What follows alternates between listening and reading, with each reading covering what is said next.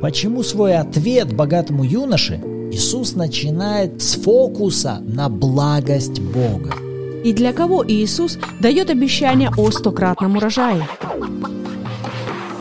Доброе утро, добрый день или добрый вечер. Пришло время Божьего Слова. Сегодня прочтем 10 главу Евангелия от Марка с 17 по 31 стихи. Добро пожаловать развиваться в ваших отношениях с Богом и наслаждаться Его Словом. Вы на канале Арим, с вами Руслан и Ирина Андреева, и это подкаст «Библия. Читаем вместе».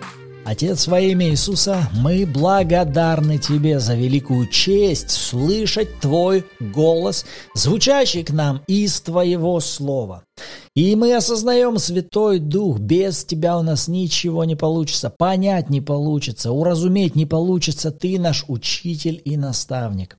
Поэтому мы открываем себя для принятия Твоего служения. Поговори с нами о том, о чем с нами нужно поговорить во имя Иисуса. Аминь. Аминь. Читаем с 17 стиха. Когда выходил он в путь, подбежал некто, пал перед ним на колени и спросил его, «Учитель благий, что мне делать, чтобы наследовать жизнь вечную?» Иисус сказал ему, «Что ты называешь меня благим? Никто не благ, как только один Бог. Знаешь заповеди, не прелюбодействуй, не убивай, не кради, не лжесвидетельствуй, не обижай, почитай отца твоего и мать. Он же сказал ему в ответ, «Учитель, все это сохранил я от юности моей». Иисус, взглянув на него, полюбил его и сказал ему, «Одного тебе не достает. Пойди, все, что имеешь, продай и раздай нищим, и будешь иметь сокровища на небесах. И приходи, последуй за мною взяв крест. Он же, смутившись от всего слова, отошел с печалью, потому что у него было большое имение. И, посмотрел вокруг, Иисус говорит ученикам своим, как трудно имеющим богатство войти в Царство Божье. Ученики ужаснулись от слов его. Но Иисус опять говорит им в ответ, «Дети, как трудно надеющимся на богатство войти в Царство Божье. Удобнее верблюду пройти сквозь игольные уши, нежели богатому войти в Царство Божье. Они же чрезвычайно изумлялись и говорили между собою, кто же может спастись? Иисус, возрев на них, говорит, человеком это невозможно, но не Богу, ибо все возможно Богу. И начал Петр говорить ему, а вот мы оставили все и последовали за тобою. Иисус сказал в ответ, «Истинно говорю вам, нет никого, кто оставил бы дом или братьев, или сестер, или отца, или мать, или жену, или детей, или земли ради меня и Евангелия, и не получил бы ныне во время сие среди гонений во сто крат более домов, и братьев, и сестер, и отцов, и матерей, и детей, и земель, а в веке грядущем жизни вечной. Многие же будут первые последними, и последние первыми. Аминь. Слава Господу! И так не знаю, как вы, но в этот раз для меня история с богатым юношем открылась совершенно по-другому. Прежде всего, меня привлек его вопрос в 17 стихе что мне делать, чтобы наследовать жизнь вечную. Именно вот этот акцент. Юноша озадачен вопросом, что мне сделать. И будь мы сегодня на месте Иисуса, то, скорее всего, многие бы из вас ответили так, да что ты вообще такое говоришь? Неужели ты не знаешь, что вечную жизнь невозможно заработать? Ты что, это же дар. Вечную жизнь можно принять только верой. И мы бы как бы начали ему проповедовать в плане того, что никакими своими делами ты не сможешь получить жизнь вечную. Но глядя на Иисуса, мы можем видеть, что Он сейчас не идет этим путем. Посмотрите, как гениально Иисус сейчас служит этому юноше. Иисус сейчас видит главную проблему в мышлении этого молодого человека. А в чем оно заключалось? Он так думал, что для того, чтобы получить что-то от Бога, ему для этого надо что-то сделать. Повторюсь еще раз, вот модель его представлений того, как работает все в его взаимоотношениях с Богом. Бог говорит мне, что мне надо сделать, затем я это делаю, после чего Он мне даст за то, что я это сделал. Соответственно, в этом алгоритме он и вопрос вечной жизни также рассматривает. Хорошо, для того, чтобы мне получить вечную жизнь, что мне надо сделать? И раньше я не замечал, что Иисус как раз акцент-то ставит не просто на разоблачении того, что он вот такой богатый и держится за свое богатство. Нет, посмотрите на ответ Иисуса. Он отвечает ему вопросом на вопрос. Что ты называешь меня благим? Почему Иисус именно с этого сейчас начинает? Да потому, что Он сейчас меняет сердцевину образа Бога.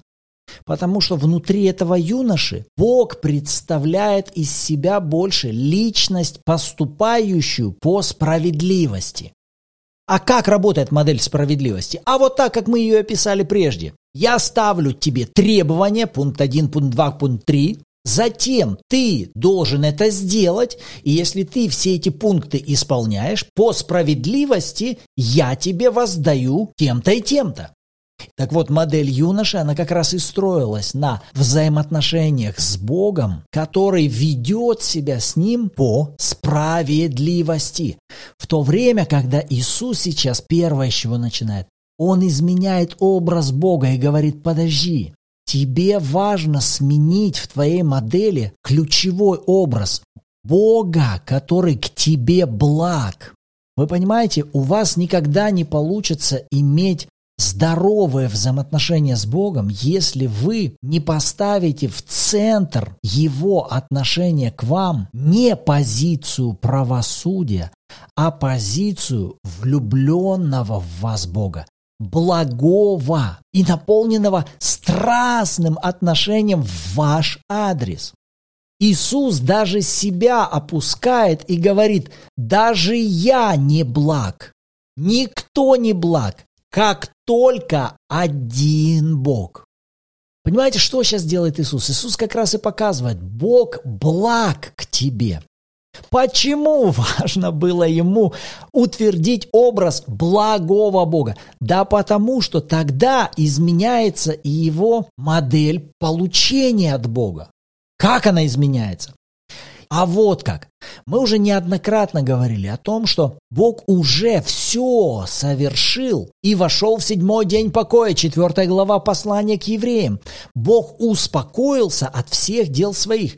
То есть Бог уже все привел к завершенному состоянию. В частности, устроение жизни каждого отдельно взятого человека.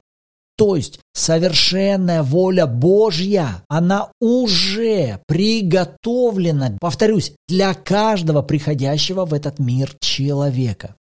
Нет ни одного человека, входящего в этот мир, чтобы со стороны Бога для него уже не было приготовлено все необходимое для прохождения всего его пути. Не только в этой земной жизни, но на протяжении вечности. Бог не по ходу действует. Бог уже все сделал. Попробуйте это представить. Вот, все им сделано для каждого из нас. Совершенная воля Божья для каждого из нас уже приготовлена. В частности, для этого юноши уже это было все приготовлено длиною вечность, обеспеченное, оснащенное всем необходимым. И смотрите, то, что Бог уже сделал, и сделал максимально идеальным. Он не выдает нам, потому что мы что-то сделали. Он это сделал. И уже только это указывает нам, что благость Бога, доброта Бога, смотрите, для нас уже была высвобождена в то время, когда мы даже еще не появились, когда мы даже не вошли в этот мир. Его благость, его доброта, все для нас приготовило. Видите, Его благость никак не была связана с нашим совершенством или безупречностью. Он уже высвободил свою благость в этом совершенном даянии, Его совершенной воли для каждого из нас. И тогда стоит вопрос не столько в том, чтобы нам заработать, чтобы мне сделать, чтобы он мне дал. Нет, тогда уже модель меняется. Стоит уже вопрос не что мне сделать, чтобы от него получить, а больше актуален вопрос, как мне войти в им приготовленное и оставаться во всем этом и не выходить из него. Вы видите, совершенно другая концепция. Как раз о ней-то Иисус и говорит в 21 стихе. Вот почему Иисус и указывает ему на проблему. Он и говорит, одного тебе не достает. Пойди, все, что имеешь, продай, раздай нищим, и будешь иметь сокровища на небесах, и приходи и последуй за мною. Постарайтесь посмотреть на эти стихи, но выделите ключевой момент. Здесь ключевой не в продаже. Здесь ключевой не в том, чтобы он раздал все. Ключевой момент – пойди со мной. Потому что я как раз и заинтересован взять тебя за руку и ввести тебя в твое наследие. Я как раз для этого и пришел. Вот чего больше всего Бог ищет. Водительство. Взять нас, чтобы вернуть, ввести нас в Его совершенную волю. В уже приготовленное им для нас. Вот к чему сейчас Иисус и призывает этого юноша. Он указывает, вот ключевая модель. Вот чего тебе надо искать. А вот сейчас как раз я и помогаю тебе увидеть твою проблему. И как раз твоя проблема связана с богатством, из-за которого, смотрите, ты не можешь идти. Тебя сложно сдвинуть. И вы видите, вот где конфликт двух систем.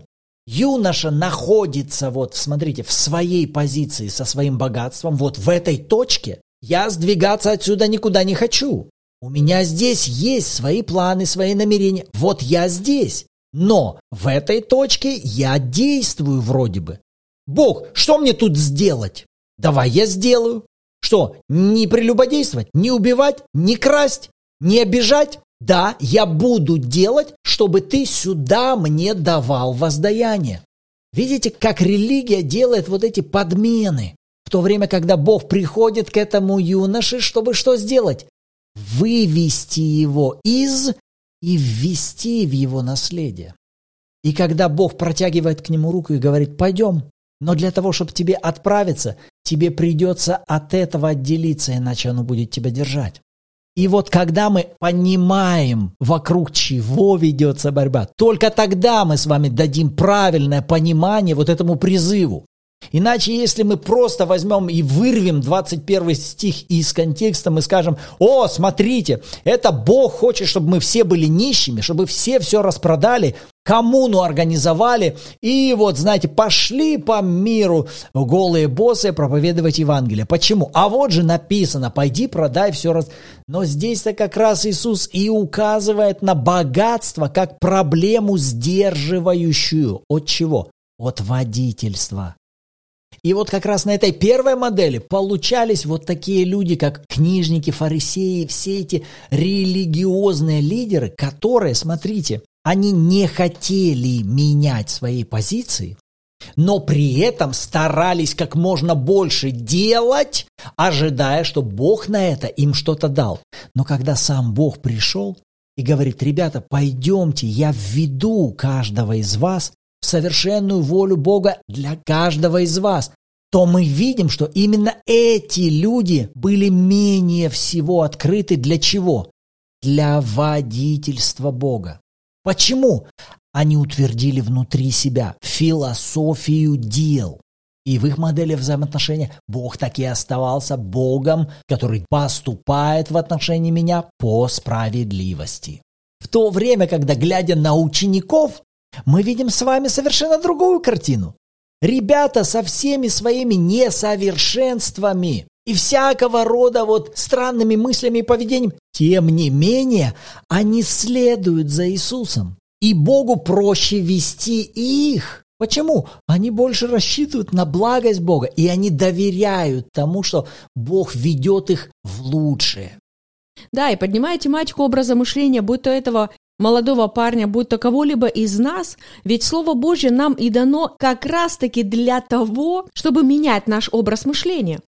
Потому что когда наши мысли начинают сходиться с Божьими мыслями, то наши слова, реакции, поступки, поведение, они также будут все больше и больше сходиться, скажем так, соединяться с Божьими, а значит и результаты у нас будут намного лучше.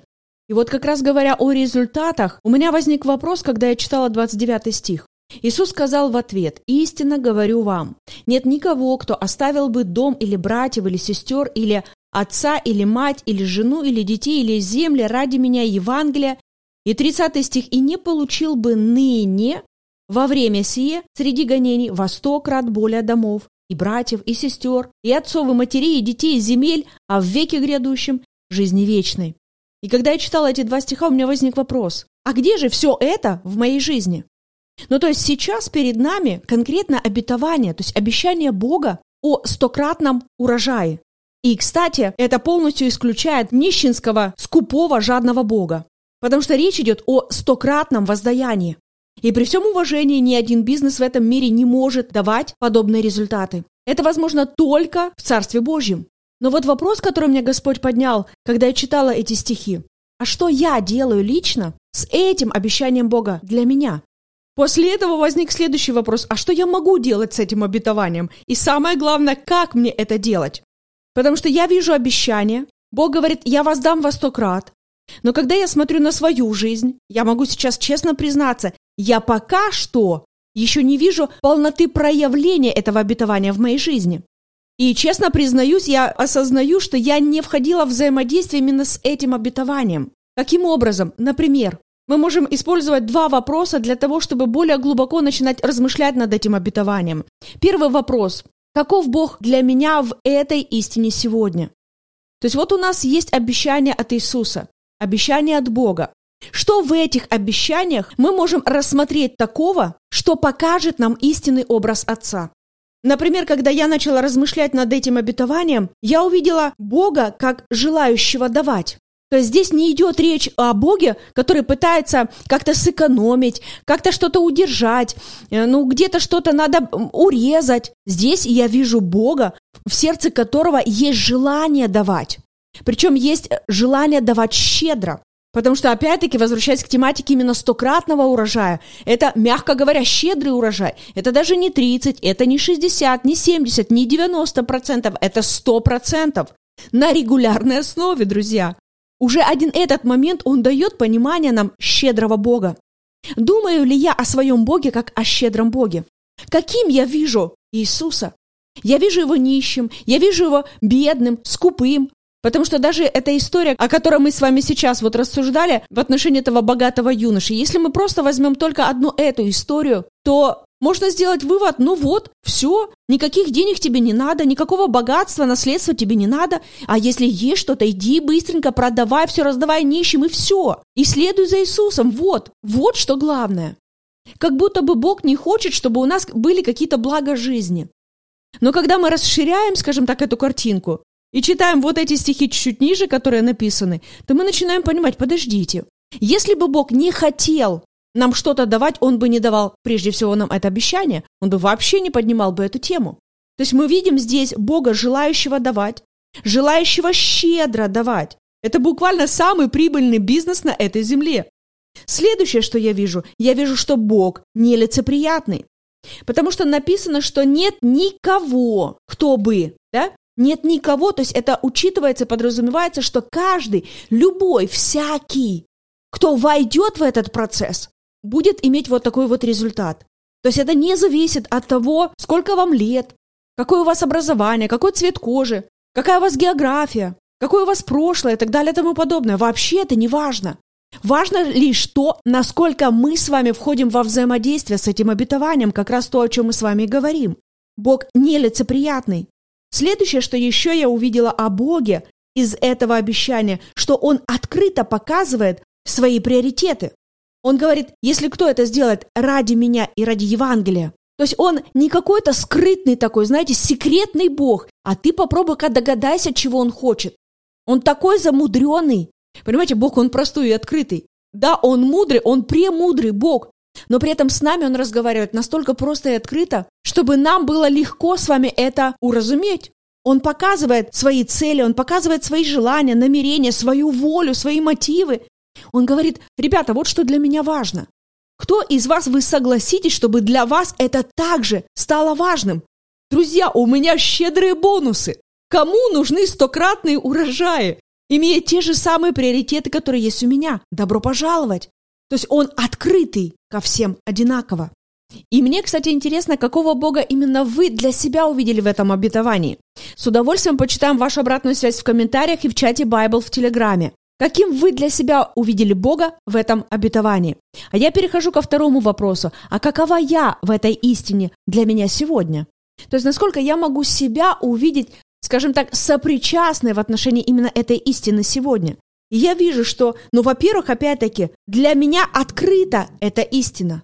Я вижу открытую волю Божью, желание Бога давать мне и давать стократный урожай. Следующее, я вижу, что я попадаю в категорию людей, о которых здесь идет речь.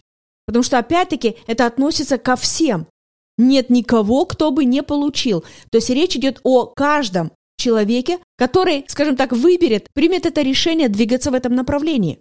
И, соответственно, получается, дальше это уже мой выбор. А пойду ли я во взаимодействие с Богом, с Его Словом для того, чтобы это Слово проявилось в моей жизни? И мы снова-таки приходим к тому, что это выбор и решение каждого человека. Потому что сколько раз я читала эту историю, сколько раз я читала эти стихи, да, хорошие стихи. Но только сейчас Бог обращает мое внимание на то, чтобы, скажем так, войти вплотную во взаимодействие с этим обещанием. Другими словами, я понимаю, что Бог хочет, чтобы это проявилось в полноте. Но без моего участия с этой истиной этого не произойдет. Как раз то, о чем ты говорил в истории с этим богатым юношей. Иисус пытается ему помочь, и в первую очередь то, как он пытается ему помочь, это изменить образ мышления этого юноши. Помочь ему начинать видеть того же самого Бога, только в истине, по-другому. И это будет влиять затем на поведение самого этого юноши. А значит и на результаты этого юноши. Вот какая была цель у Иисуса. Вот чего хотел Бог через этот диалог. Он хотел приобрести этого юноша. И он хотел помочь ему. Как? Через слово, через диалог, через взаимоотношения, через общение. То же самое здесь, друзья. Когда мы видим хоть это обетование, хоть какое-либо другое обетование, то есть обещание Бога для нас с вами, очень важно, насколько я иду в это взаимодействие. Насколько я говорю, хорошо, Господь, окей, вот она я, я открыта для Тебя. Что Ты хочешь, чтобы я делала с этим словом? Ты хочешь, чтобы я размышляла? Окей. Как часто мне размышлять? Что мне надо для того, чтобы размышлять над Твоим словом? И вы увидите, насколько ваши отношения со Словом начнут меняться. Аминь. И так как наше время уже подходит к концу, я хотел бы каждому из вас дать вот такое задание. Попробуйте, прочтите 23, 24 и 25 стих, но с учетом того, о чем мы с вами говорили, ставя знак равенства между понятиями Царство Бога, воля Бога, Слово Бога, Дух Бога. Помните, мы как-то говорили, что между этими понятиями мы смело можем поставить знак «равно». Так вот, попробуйте, прочитайте эти три стиха, но вместо фразы «Царство Божье», вот «войти в Царство Божье», поставьте «войти в волю Божью». Как трудно богатому войти Удобнее верблюду, нежели богатому войти в волю Божию. Попробуйте именно под этим углом, прочтите эти три стиха, и я верю, вам также откроется то, чего вы раньше не замечали. Аминь. Вот те мысли, на которые Господь обратил наше внимание, а на что в этот раз Господь обратил внимание ваше. С удовольствием почитаем вашу обратную связь в комментариях и также в чате Bible в Телеграме, где каждую субботу в 14.00 по киевскому времени у нас проходят онлайн-эфиры в аудиоформате. И вы сможете послушать откровения других участников, при желании поделиться своими и вместе с нами снова погрузиться в атмосферу Слова Божьего. Аминь. И в завершении давайте построим наше исповедание на основании тех мыслей, о которых мы говорили сегодня. Во имя Иисуса Христа я принимаю решение более всего утверждать внутри себя образ Бога благого ко мне, влюбленного в меня и сделавшего для меня уже все. Я принимаю решение пребывать в Слове Божьем, наполнять себя Его обетованиями и позволить Слову Бога преображать меня во имя Иисуса. Аминь. Аминь. И мы верим, друзья, что сегодня вы получили для себя что-то интересное, полезное и важное. Поэтому добро пожаловать, поделитесь этим выпуском с другими людьми, чтобы кому-то тоже помочь вкусить порцию Слова Божьего. Аминь. А на этом нам пора с вами заканчивать. Рады были быть сегодня с вами. В следующем выпуске услышимся. Всем благословений! Thank you.